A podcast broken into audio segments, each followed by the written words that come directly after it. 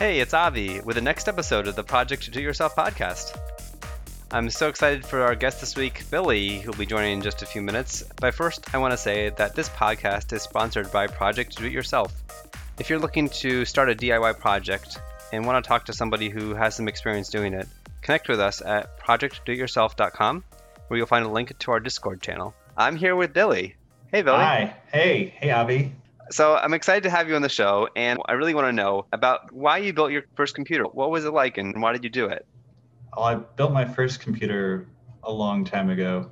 I guess I, I built it to play games. Basically, that was my main motivator. I think that the first graphics card that I purchased for the purpose of building a PC is a 97 like the ATI 9700 Pro, I think, or actually I got the 95 9500 Pro. That's like the cheaper version of the 9700 Pro. that was a long time ago. so, what were the games you were playing at the time? Do you remember? At the time, it was Counter Strike, Quake 3. There's a game called Giants Citizen Kabuto where there's three factions. One is a giant Godzilla like monster, and then there's a bunch of little space marines with jetpacks. Oh, man. And also aquatic race of, of creatures that, that inhabit the island.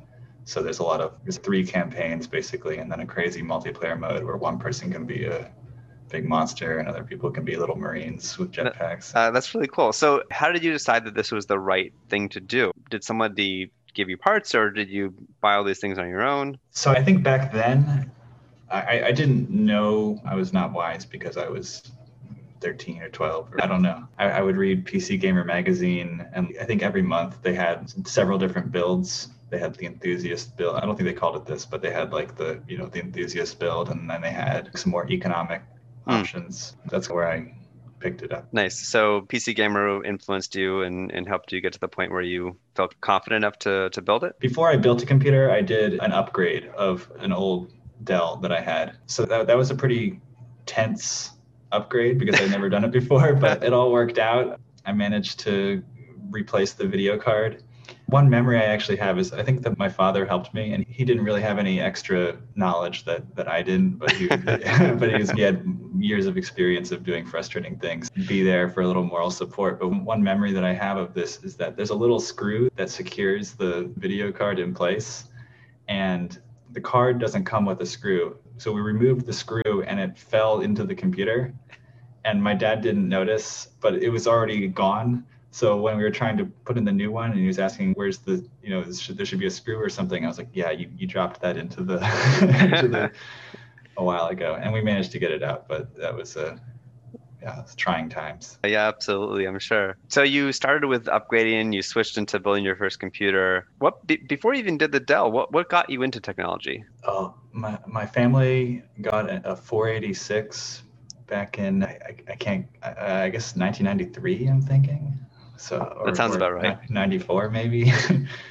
uh, yeah, 93 probably. It had a modem. I remember, which is crazy. This isn't necessarily what got me into technology, but it's just some cool stuff. I really liked I really like video games. I don't mm. know if you know that about me. Um, I really like games. I was always just really fascinated by the options of computers versus mm. like even when game consoles were technically superior maybe I, I would prefer to to just use the computer, all the customization and experimentation. I, I, learned, I learned a little QBasic somewhere. That's where it all started. So what things do you enjoy doing that are most similar to building a computer? Or another question would be, what skills would you say are associated with building? Building a PC is not quite as difficult as people imagine because the parts are meant to go together. I think that it's most similar to I, I hadn't really thought of this before, but it's a lot like just uh, building Legos, and that was something else that I liked doing. It's just making Lego sets and experimenting. Although I would never just experiment with building a computer, but it's the same. Uh, it's the same idea of uh, putting the things together or following the kit, following the instructions on the Lego kit. So to you, it's very cut and dry. There's instructions you can follow them and get from point A to point B. Yeah, have something that works at the end yeah, there's also a step always at the end of building every PC where you press the power button and it doesn't turn on, and then and then and then it becomes like a two grand panic where you recheck everything and worry about how much money possibly you, you invested in a paperweight or you know. but it always works out at the end. But that's a crucial step. Okay, what are some other hobbies you got into after you built a computer? After I built a computer, I got into, I guess you could say, digital art. For the first creative works using the computer, there's there's many of them. Actually, the first uh, thing I can recollect that fits the bill, there was a piece of software called Microsoft 3D Movie Maker. Have you heard of it?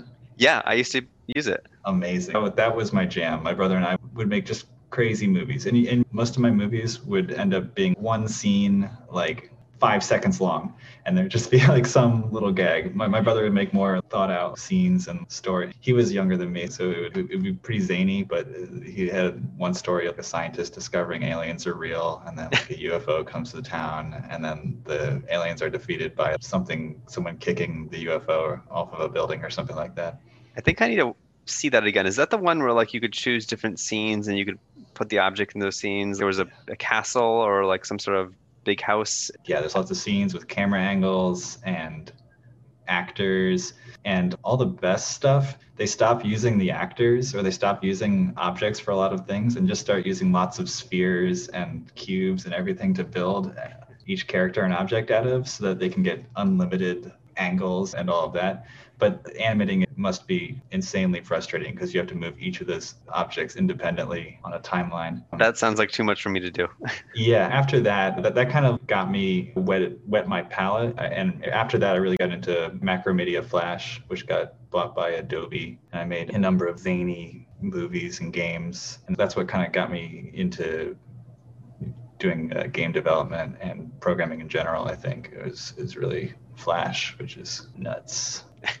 That's pretty cool. It sounds like your initial project sparked a lot of different avenues, and one thing led to the next to get you to the point where you are right now.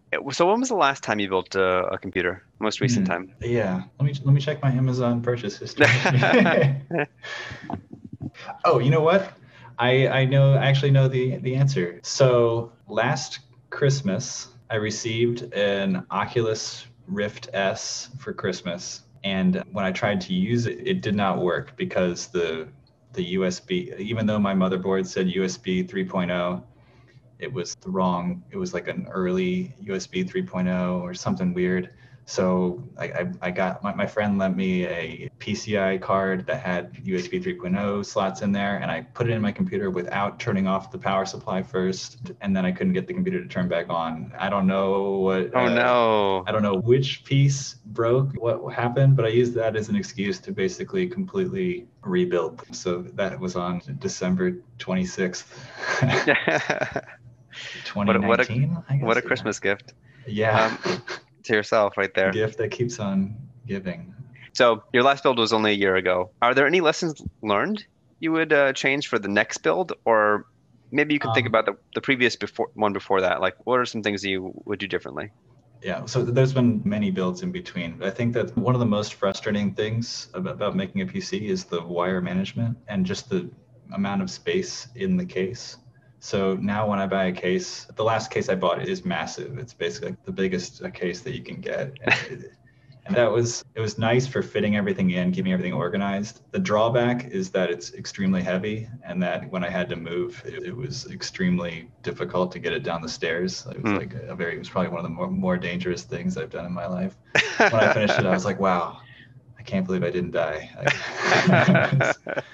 but yeah, wire management, I think with the recent build, because I was under pressure to normally I wouldn't I was not going to upgrade at that at that point in time. I, I was it was like an emergency build. So tech wasn't where I wanted it to be. With CPUs, they come on different every couple of years they change the socket for the CPU.